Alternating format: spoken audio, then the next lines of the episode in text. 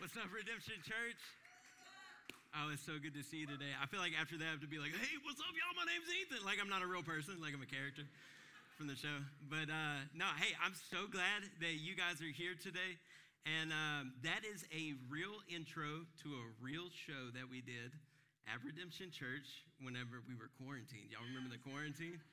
Yeah, we were obviously losing our minds. but it was real and it was, uh, it was good. And um, most importantly of all, I feel like we should have called it the Ethan and Trevor show, not the Trevor and Ethan. I, hey, listen, listen, I had a good idea. I was like, okay, we're quarantined, everybody's stuck at home. Let's call it ET Stays Home.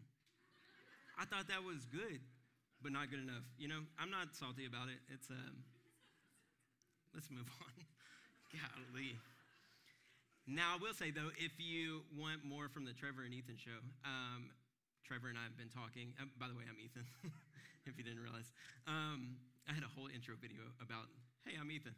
Uh, if, if you want more of the Trevor and Ethan show, then I'm not telling you to, you know, go in drones and, and revolt and be like, Pastor Byron, we want more of the Trevor and Ethan show. But if you do, you can go to our Connect page our, on Facebook, our Redemption you just type in Redemption Church Connect and then just tag Pastor Byron and be like, we want more of Trevor and Ethan show. You know, like we really want to do it. We just don't have enough time. But anyways, I'm not I'm not salty. yeah, we'll get there. There is a reason that I brought up that bumper video, and uh, it was this. I wanted to kind of introduce an idea to you, and it's that who you become and what you accomplish is directly influenced by who you choose to spend your time with. We're going to get into this today. Um, Trevor and I um, are besties. Um, we have been super sentimental and sappy the last six months. Why is that? It's because I got married back in April. Come on, somebody. I'm going to just keep bringing this up until it goes away. And it's not going away. We're going to stay married the rest of our lives. We're going to be good, babe. Um, and Trevor actually was my best man at my wedding. Uh, do we have a picture of that? Yeah, that's good. There we go. Last time he preached, he put up a picture and he cropped a pelican on my face. So I think it has something to do with me having long legs. I don't know. I don't get that joke. Um, but this past week, he and I, he and I, we've been talking a lot about um, just the growth that we've seen in each other over the years. I've known him for about four years, and um, with that, we were just kind of discussing different things. And if you were here a couple of weeks ago, Trevor actually preached, and he preached a great sermon. Definitely has an anointing on his life. And, uh, and, and if you were here, you know that Trevor's hilarious. He's really funny. He's, he's just always joking around and stuff. And, and we were discussing um, the growth that we'd seen in each other. And he was telling me about how I influenced him and that he used to think that he was just a goofball but I could see that there was something inside of him that was meant for leadership. And so um, through our friendship, he said that, that for him, it, he learned how to, that he was worth taking seriously, being taken seriously. And so um, now he's our ministry director here at our church. He handles all the operations, um, serve days on a Sunday morning, and everything in between. And it's amazing to see that this goofball has turned into one of our strongest leaders in our church, right? And that happens through iron sharpening iron, through two believers who are growing together. And then I would say, like, for myself, for me, I personally grew up um, just taking myself entirely too seriously. I just took myself too seriously. I, I felt like um, when I look back on it, it's like I was the golden child of the family. I was the golden child of my, my tiny little school where um, I was always performing really well. And so um, what that did for me was it created this like unrealistic standard of where I needed to be and where I put myself at. And then the first time that I got my legs knocked out from under me, I was like, who am I? You know, and it didn't have to be that bad, but I took myself too seriously. And being friends with Trevor has taught me over the years that you don't have to take yourself so seriously. You can laugh at these things. You can laugh at your failures and your mistakes, and you can continue to move forward. And that's brought a bunch of joy to me. In fact, I would say it's brought so much joy to me that um, it's even changed my value system over the years. And whenever it came to picking a partner for my life, I ended up picking the funniest woman I've ever met in my entire life, Bree Berwick. What's up, girl? She is quiet, but I promise you, she is the funniest girl I know. And uh, we spend 80% of our entire marriage just trying to make each other laugh. And then the other 20%, I'm just getting on her nerves, you know? And um, anyways, all that to say that like I found real joy in my life that I wouldn't have experienced outside of being in community and being in relationship with another believer who's headed on the same path that I am. Who you become and what you accomplish is directly influenced by who you choose to spend your time with. And I learned quickly as an adult um, that I'm weak on my own. I don't have all the strength that I wish that I did have. I can't be the man I want to be on my own. I can't be a good follower of Jesus on my own.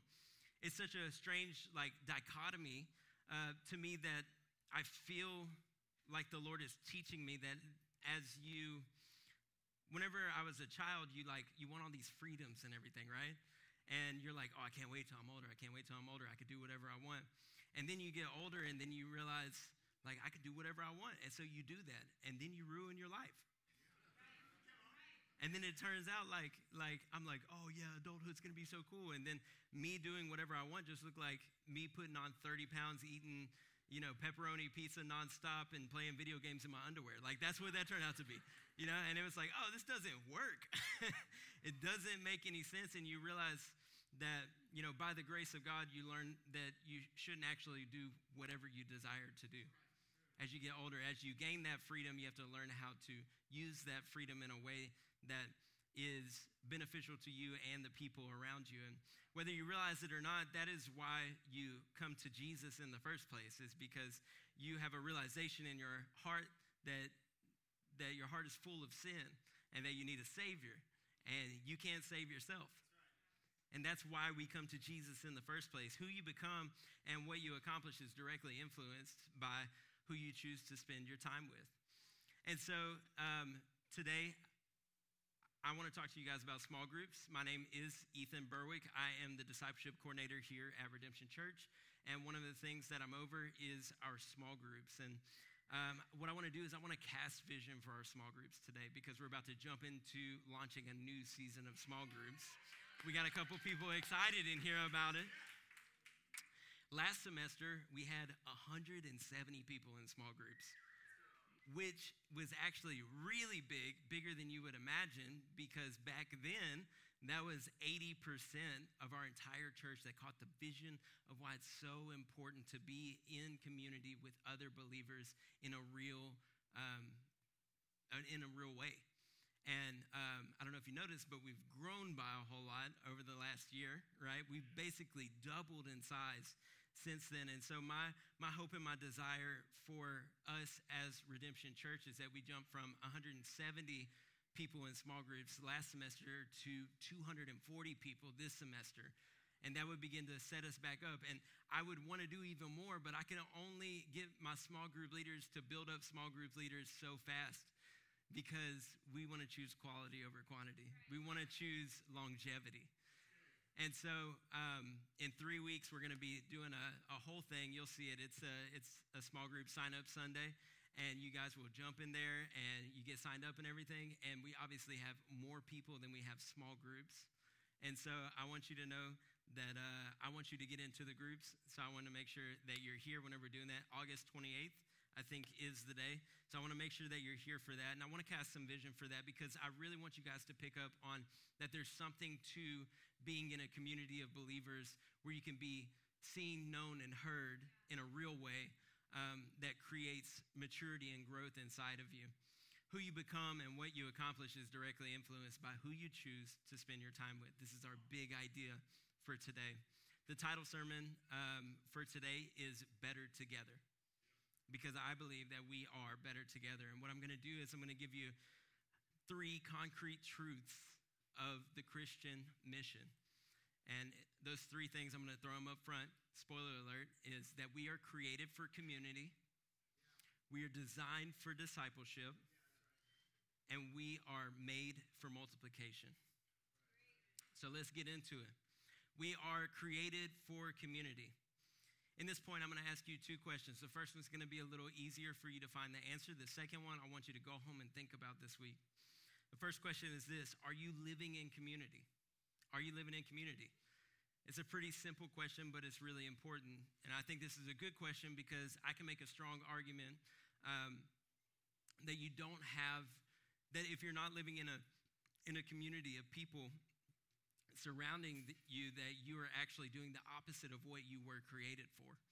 And so, for some of you in here, maybe you don't have a community of people around you, and you're wondering why you feel like you have no purpose or you feel isolated. There's no mission for you. There's no no point to the next day. And I would say it's because you don't have a community around you. First, I want to address this with scripture. So I'll say this um, out of Genesis 1 26, this is uh, God has created um, the heavens and the earth and now he's going to create men uh, or create man. In verse 26, it says, Then God said, Let us make man in our image after our likeness, and let them have dominion over the fish of the sea, and over the birds in the heavens, over the livestock, and over all the earth, and over every creeping thing that creeps on the earth.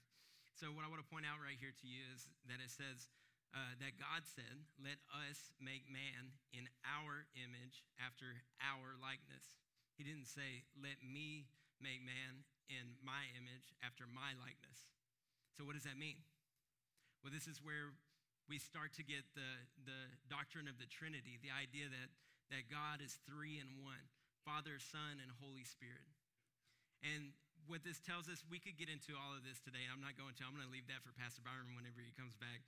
But because uh, there's so many books that have been written on this, it's something that's been talked about for 2,000 years uh, or more. But um, it's this idea that God Himself, the very nature of who God is, is a perfect community within Himself. And that there's a perfect relationship that takes place between Father, Son, and Holy Spirit. And so that's the concept that I want you to pull away from this. And then He made us in His image, which means that we were created for community. And then, if that's not enough for you, it says in Genesis chapter 2, he creates Adam and he, he says, he looks at Adam and he says um, in verse 18, chapter 2, Then the Lord God said, It's not good that man should be alone. I will make him a helper fit for him. He looked at all of the rest of creation and he said, This is good. But he looked at man and said, You shouldn't be alone. There's got to be something to that. And then I'm not even going to make this argument for you. I'll let you figure it out yourself that, like, if you take God out of the picture, what do we do as humans? We create community. We have golf clubs. We go to the bar. You know, we play basketball together. Like, you, you, we have Facebook communities. Like, it's just a part of our nature to be a part of a community because we were created for community. And so the first question is, are you living in community? And if not, I know a really good community of people that you could be in right here. Um, second question is this, and this is the one that I want you to take home with you and think about. Are you in the right community? Are you in the right community? Because I've met a lot of people in my life, and I've met a lot of people even in this church that I see so much potential in. When I look at them, I'm like, oh, yeah, that person has purpose stamped on their life. I'm so excited for them. And those people, they, they come to church and they, they meet Jesus and they're like, oh, wow, I have a whole new life inside of me. I can feel it, the transformation of Jesus Christ in my life as my Lord and Savior. But then their internal world and their external worlds never never convene together. They never they never really like intersect.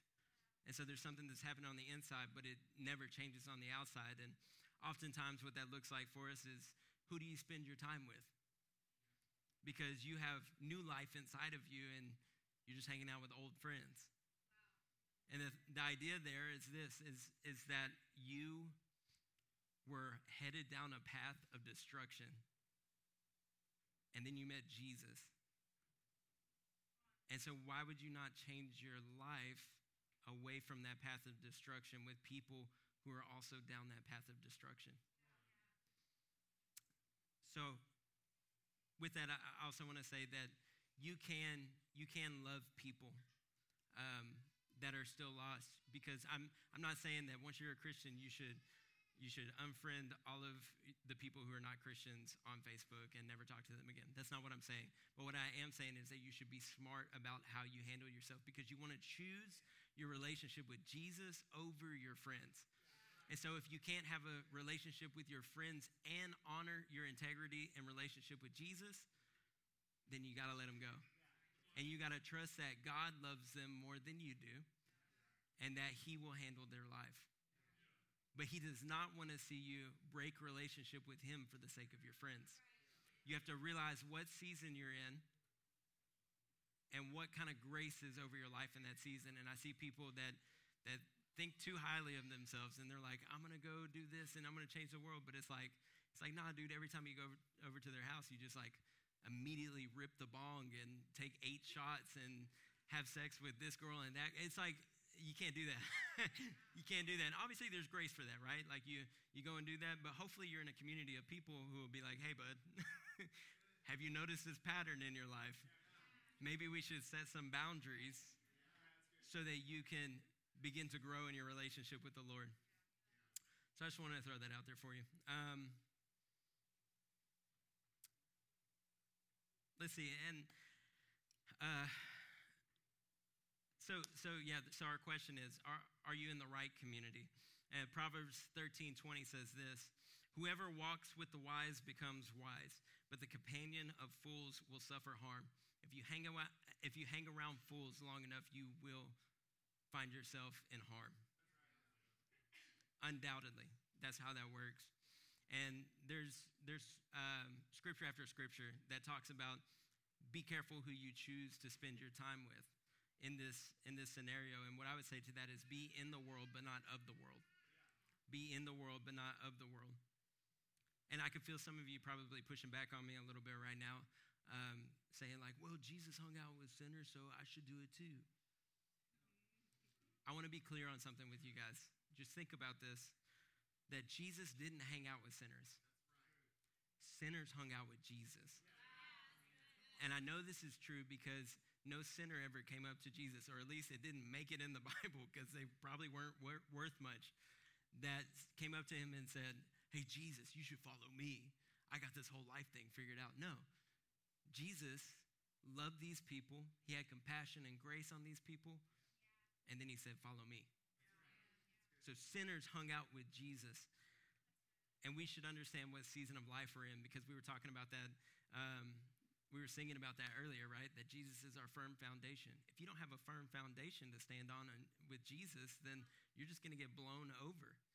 So stop putting yourself in situations to where you can be blown over. You need to you need to find your grace zone as a new believer coming in or as a as someone who's coming back into the church for the first time. Is this making sense to you guys? And just to throw on that, be in the world, but not of the world, I would say Romans 12, 2.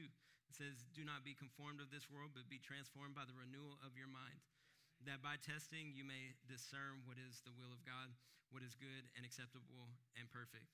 This is a great scripture. You could preach on this thing all together on its own, but basically, I just want you to take the idea that, like, there has to be a renewal of your, your mind that takes place. There's a transformation that takes place, and that takes time. And so you have to give yourself time, give yourself space to be able to do that. This is pretty cool. I, um, I just scrapped like half of my sermon from last service because there was a lot that I didn't get to in my sermon notes. And, uh, and so I'm going to give you guys all that so y'all have like an 11 a.m. exclusive. So we're talking about community, how we're created for community. Um, and so I want to bring up community in the New Testament. We talked about the Old Testament just briefly. Um, I mean, you could go on and on about it, but like we just talked about like the creation of man and what that was like and how we were created for community. And so I also want to bring up that um, from the Old Testament to the New Testament, we see that there's still community to be had. And in the New Testament, we see that in the book of Acts, the church exploded.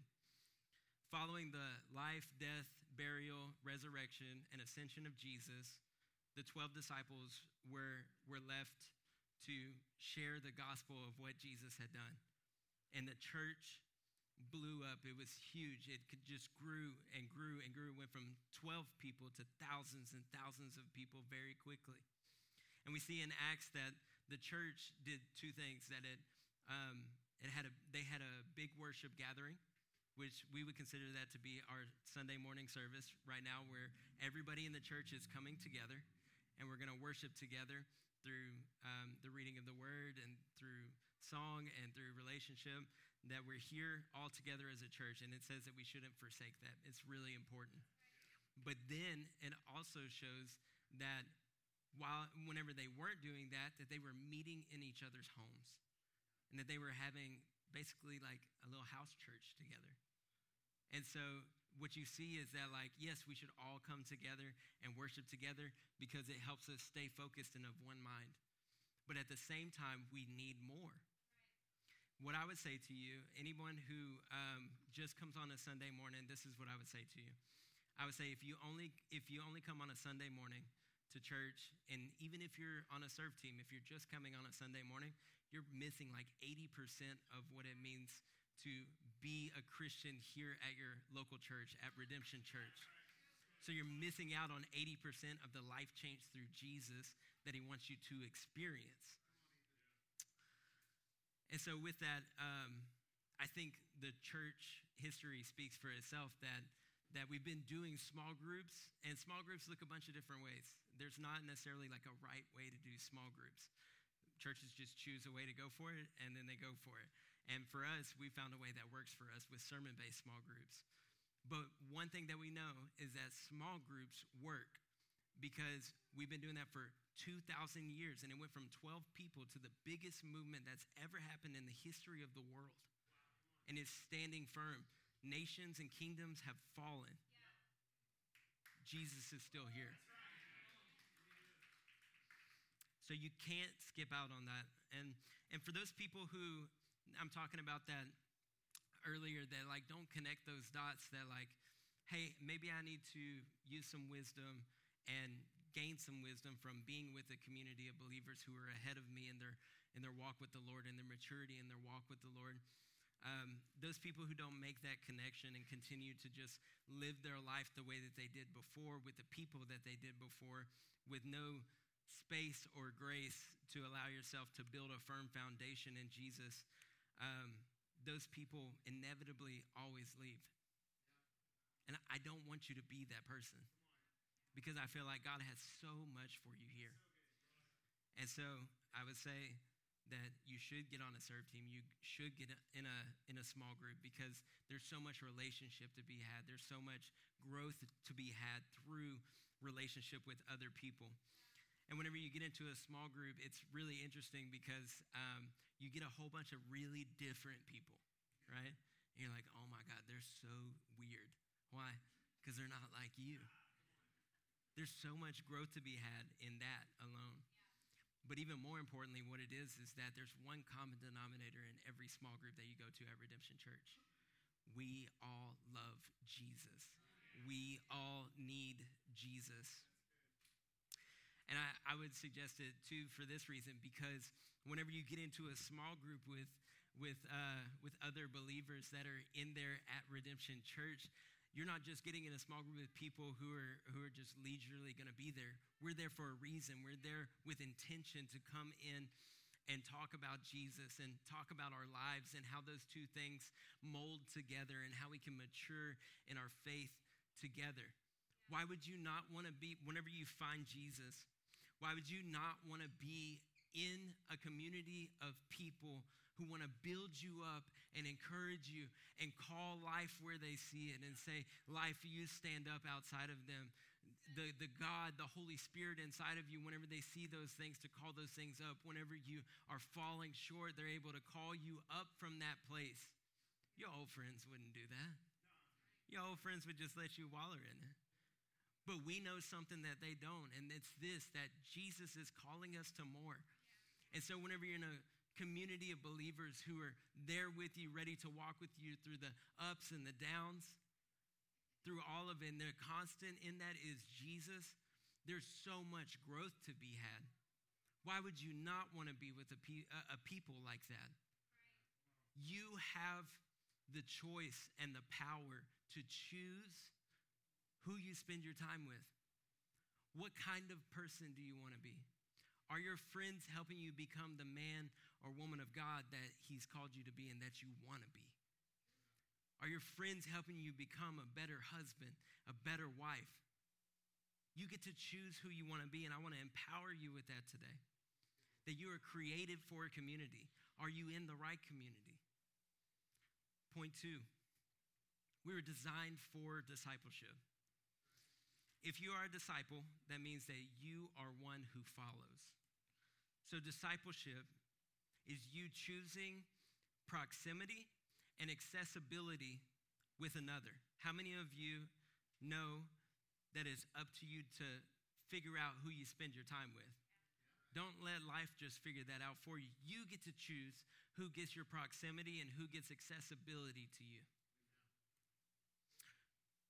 Who are you going to be close to? Who are you going to let in on the painful parts of your life and your heart and your history? Who are you going to let in on the vulnerable areas of your heart and even the sinful places in your heart that you're ashamed of?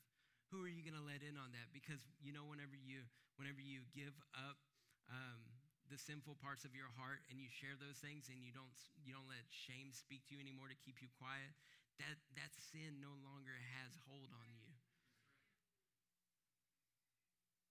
you're designed for discipleship and discipleship is submitting yourself to the covering of spiritual authority outside of yourself so if you're a disciple of jesus you are a follower of jesus if you're a disciple of Jesus, you are submitting yourself to Jesus and giving over authority of your life to Jesus.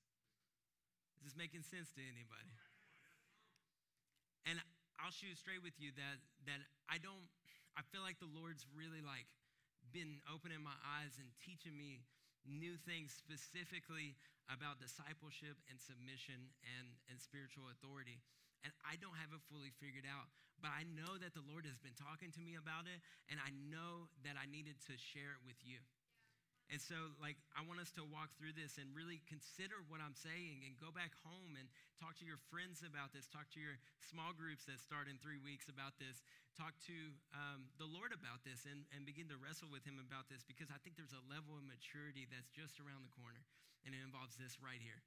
Uh, Jesus Himself took this very seriously. John 5, verse 19 says this So Jesus said to them, Truly, truly, I say to you, the Son can do nothing of his own accord, but only what he sees the Father doing. For whatever the Father does, that the Son does likewise. Jesus is God. And he said, I'm not doing it, and I, I refuse to do it on my own accord. I'm going to submit to my Father's will. Shouldn't we? Submission is such a far away part of, of what we think about. Jesus submitted himself to the Father's authority. The, there's an encounter, a, a counterintuitive nature of the gospel that we see here in, in our lives and in the Bible, and it's that when you choose to die, you find life. When you choose to die, you find life. And there's things like this all in the Bible that seems counterintuitive, but there's so much truth to it. And when you choose to submit your life, you are empowered to actually do more, and more life is given to you. I just think it's interesting. First and foremost, you want to you want to you find life when you voluntarily submit yourself to the lordship of Jesus. And secondly, you find life when you voluntarily choose to submit yourself to other believers who you feel are further along in their maturity walk with the Lord because you need something to help guide you along the way. You need you need a voice talking to you why? Because we were created for community. Yes, we want you to hear from the Lord. Yes, we want you to read your Bible and hear from the Lord. But you also need people who have been through what you're going through to speak to you in the seasons whenever you don't know how to hear the Lord's voice when you feel like He's being silent. And these are great relationships that you'll find in small group. I'm literally trying to hand you a silver platter and say, if you go to small group, you'll get all of the all of the mature friends and friendships and best friends and all of the above. You'll get you'll get the mom, you'll get the dad, you'll get the brother, you'll get the sister. You'll get all of those things in small group. It's right here. You just got to sign up for it and show up. That's all you got to do. The idea of submitting yourself under authority of a mature believer is that you're voluntarily creating boundaries in your life to prevent yourself from living in sin. Ain't nobody want to do that. I don't want to do that. Why? Because I have sin and temptation and urges inside of me that want to say, like, I want to get wild. But if we don't create boundaries around ourselves to prevent ourselves from acting a fool, then we're going to do it. And then we're going to continue to walk down that same destructive pattern we had before we met Jesus, where we just do what we do and we do what we want to do. If you're taking notes, you can write this down. Boundaries are the framework of freedom. And I want to give you scripture and, and ideas to kind of like work through with this. There are plenty of scriptures throughout the Bible that talk about um, how we lie to ourselves. And um, so we should probably listen to it. And I'll give you one example. In Jeremiah 17, 9 through 10, it says this The heart is deceitful above all things and desperately sick. Who can understand it? I, the Lord, search the heart and test the mind. And it goes on. Who can understand your heart? Not you. And the quicker you figure that out, it begins to change the way that you choose to live your life and the people that you choose to keep around you. Because we have these faults and these flaws and these secrets that we know about ourselves. We know it. We know we have these things, but we also have unknown sinful motivations and we also have blind spots that we can not see on our own. And the Lord is the one who sees those things and knows those things, and He knows your heart better than you do. And oftentimes, God will use relationships with other believers to reveal the hidden parts of your heart. And the only way that can happen is if you submit yourself to that friendship, you submit yourself to that relationship, you submit yourself to letting them speak into your life. So, first, you need to show up, then, you need to check your heart and allow other believers to speak into your life. Boundaries are the chosen walls, you get to choose them, chosen walls to put around yourself to keep us in and keep the world out. So there's safety that comes in it because it keeps the world out. But there's also safety in it whenever you're keeping yourself from going out because you know that you have limitations and you know that you still have sin in your heart that the Lord's dealing with. And so you say, I'm not even going to play with that, Lord. I'm going to let myself be known. Even the parts I don't like, even the sinful and shameful parts, I will let them be known. And whenever you make your friends, the people in your small group, other believers, the safeguards of your boundaries, they're the ones that are your boundaries. It's actually really beneficial to our lives. It's a really weird concept and it doesn't sound fun, but it brings life and life more abundantly. We know this is true because we are called to confess our sins to one another. Um, just an example, uh, last week, Andy Gerald's came up here and preached, did a wonderful job. And uh, I came up to him afterwards and I was like, Lord convicted me. Great job. You did it. And, um, and then part of that, too, the Lord reminded me of a sin that I had in the past that I hadn't repented for. He just brought it up in the middle of the sermon. I don't even know what he was talking about. But he brought it up in the middle of the sermon. And the scripture that came with it was, was confess your sins to one another. And so I went and grabbed a friend, and I sat down, and I, well, first I repented to the Lord about it, and then I sat down with a friend, and, and we, we talked through it. And there was so much healing that took place in there. There was so much identity that I gained from true identity in Christ that I gained from that conversation. Why? Because I still had shameful thoughts that, that lingered in the background. I didn't even know were there until the Lord brought it up to me. And so we know that we're called to confess our sins to one another. And I would say this that love is not God, but God is love. And his love has always had boundaries.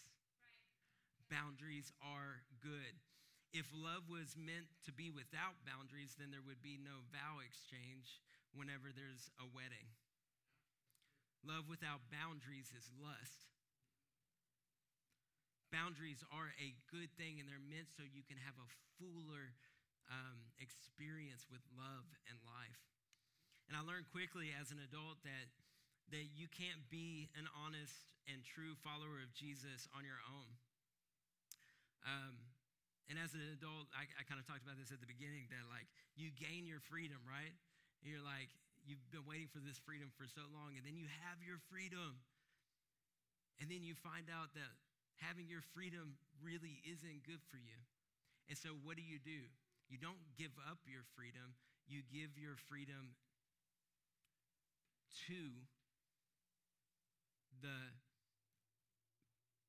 the people of your choice and the God of your choice. You submit those things to Him. And whenever you do that, you find maturity and you find life. If you're taking notes, you can write this down that there is freedom in a miracle, but there is also freedom in wisdom. Okay? There's freedom in a miracle, but there's also freedom in wisdom. And I used to think that freedom and deliverance from a sin, from my sin, would only come through a miracle. And God does do that, and you should pray for that. But He doesn't do that all the time. And so I thought if I couldn't get a miracle, then am I really receiving freedom and deliverance? It was the idea that if you just had enough faith, or if you if you really prayed enough, or if you were just sincere enough in your heart, then maybe I wouldn't have to face the temptations in my heart anymore and the urges in my heart anymore. Maybe they would miraculously go away. And, and like I said, you should pray for those things to go away because sometimes the Lord answers those prayers. But we have this idea in our head, in our head that the, the fruit of the Spirit, self control, um, whenever you receive the Holy Spirit, that, that you should have self control. And so to you, that means white knuckling your chair and just gritting your teeth through it. Like, I'm bigger than this temptation. I'm not going to fall for this sin again. I'm not going to, and it doesn't work.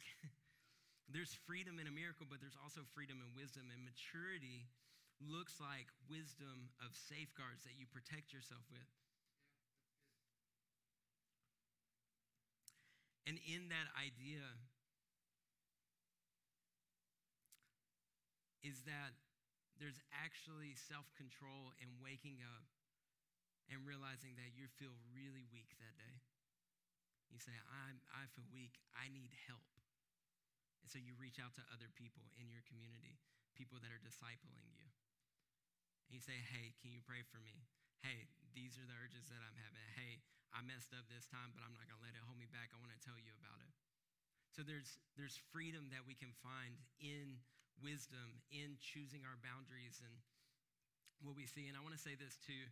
Um, again, like I'm kind of like learning this whole uh, different side to or outlook to discipleship and like submitting yourself to one another. Um, but I, I do want to say this is that submission isn't submission until it feels like submission. You're like, did you just say anything just now? I did. And I'll explain it out. So I think about like King David. We, we, we did a sermon series over King David recently. And um, whenever he was a boy, there was a prophet that came and said, You are going to be the king of Israel. And so what did he do? He went and started trying on king suits, and no, he didn't. He was a shepherd boy, and he got told that, and then he went back to what he was doing and continued to be a shepherd boy and be a really good shepherd boy. And then time passed on, and, and you know the story of David and Goliath, and he became a warrior. And he also became a poet. And then there was this idea that he was building up his character for whenever he becomes king. But most of us, we don't do that. We hear the one moment of like, hey, you're going to be king. And you're like, ah, I'm king, everybody. I'm here. But you're not willing to wait it out. And then we see that, that King Saul, he was the king at the time whenever David was coming up. And David got really close to him. And then Saul turned on him and tried to kill him. And so David had to run away. And David had an opportunity to kill Saul in a cave. And he almost took it, but he didn't. Why? Because he knew that the Lord called him to be king one day, but it wasn't today, because he had Saul as king, who was opposed to him. He had a chance to overthrow the authority, but he didn't because he trusted in the authority that God put over him. And so submission isn't submission until it feels like submission. So if you want to know if you're submitted to somebody, let them say no to you and let it rile you up inside. And then let the Lord deal with you. And then you go with that no instead of choosing to do your own thing. You know what happens? Well, yeah, what happens when you when you don't submit to authority is a really ugly thing. Authority without submission leads to destruction. Every man wants to be a king, but most men won't choose to be a shepherd, a warrior, a poet before they can become king. A man who wants a position of king without the process of character won't become king, he'll become a tyrant. There are a lot of tyrants over the households of families because, men, you refuse to submit yourself to somebody. You feel like a king, but your family feels like you're a tyrant. Why? Because you refuse to submit yourself to another man. You also re- refuse to submit yourself to Jesus. You are not a good king on your own. That's why you need other people speaking life into you.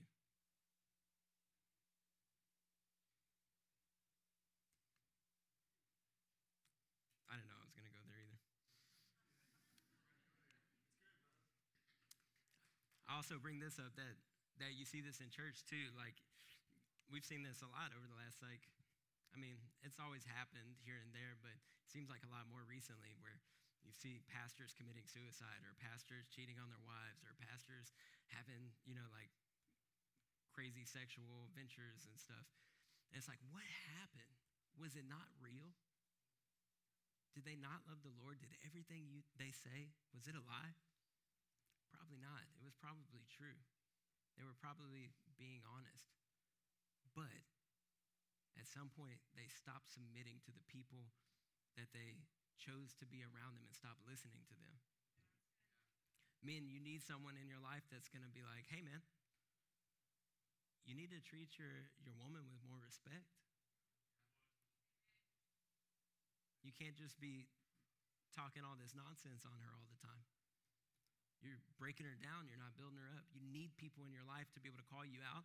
And whenever you're submitting yourself to them, that you automatically go to because you've already chosen to submit yourself to them, you automatically go to, they must be right. And so you don't try to fight it in your head. If they say, hey, you you need to I'm trying to think of an example. You need to I noticed I noticed that you were being a little extra flirty with this girl, and I'm sure your wife wouldn't appreciate it. You need to get a hold of that man. You need to have people that you're submitted to that whenever they say that to you, you straighten up. Because you're like, I must have done something wrong even if I didn't know it. And those are the safeguards that you have around you. And people who do not have safeguards around them, people who refuse to submit to any authority in their life.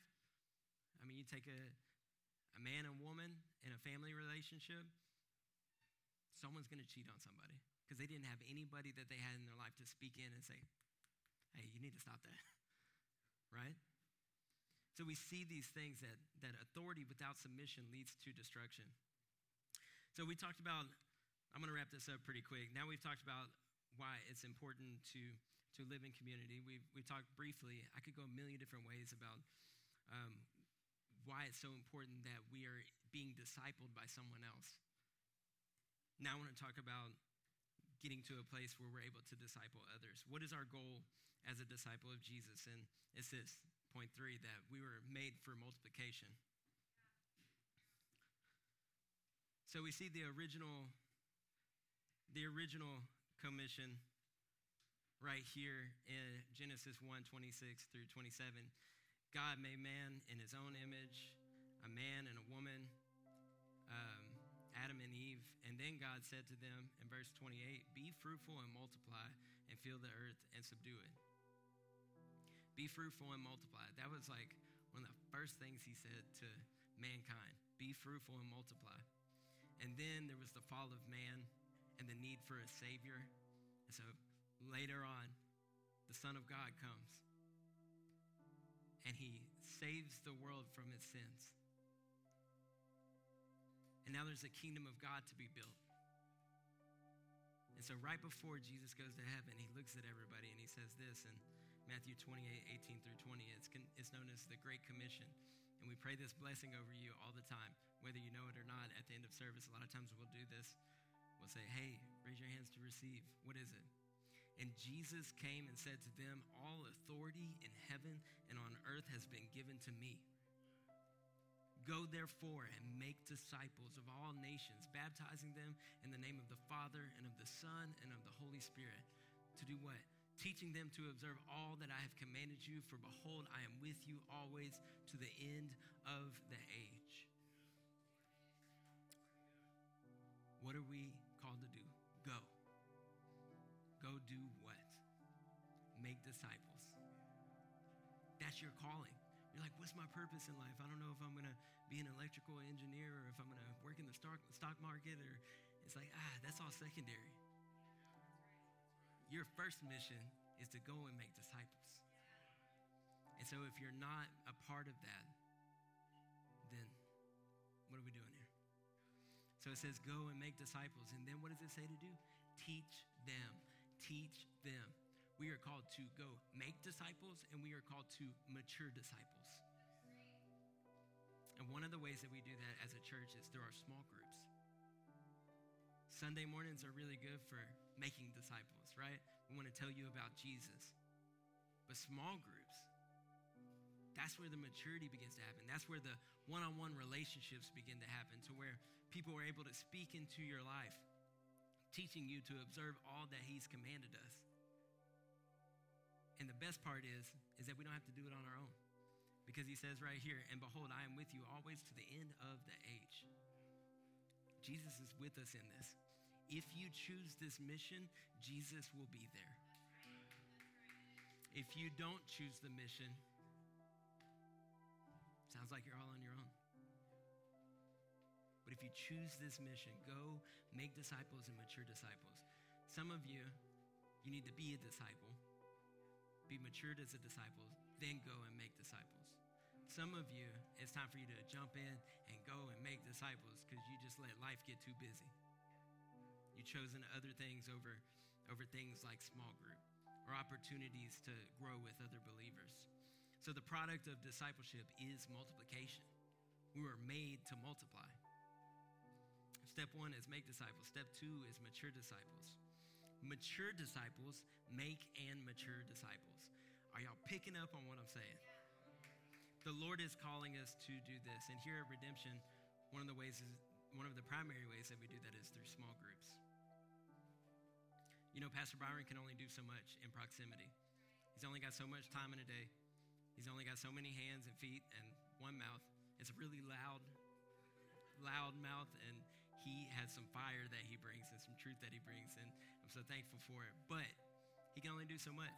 Same thing for me. Same thing for the rest of our leadership team. It's like I can only like have like real relationship with like 10 people at a time, right? And that's even pushing it. Especially, you know, like once you have once you have a family and those things. And but I want to throw out the idea to you that, that Jesus took 12 disciples and he multiplied them into the biggest movement that's ever happened in the history of the world. And so take this idea that what if I got 10 people and I invested in them and then sent them out? And then they went and got 10 people and invested in them and then sent them out. What do you get? You get Redemption Church.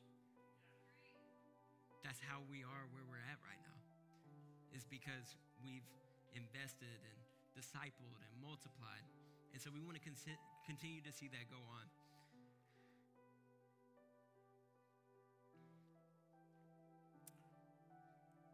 I'll close with this. We're opening signups for small groups August 28th. So make sure you're here.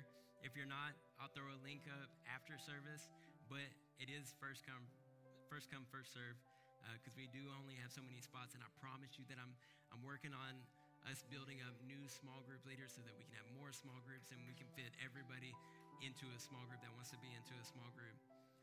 Small groups are in our Christian DNA.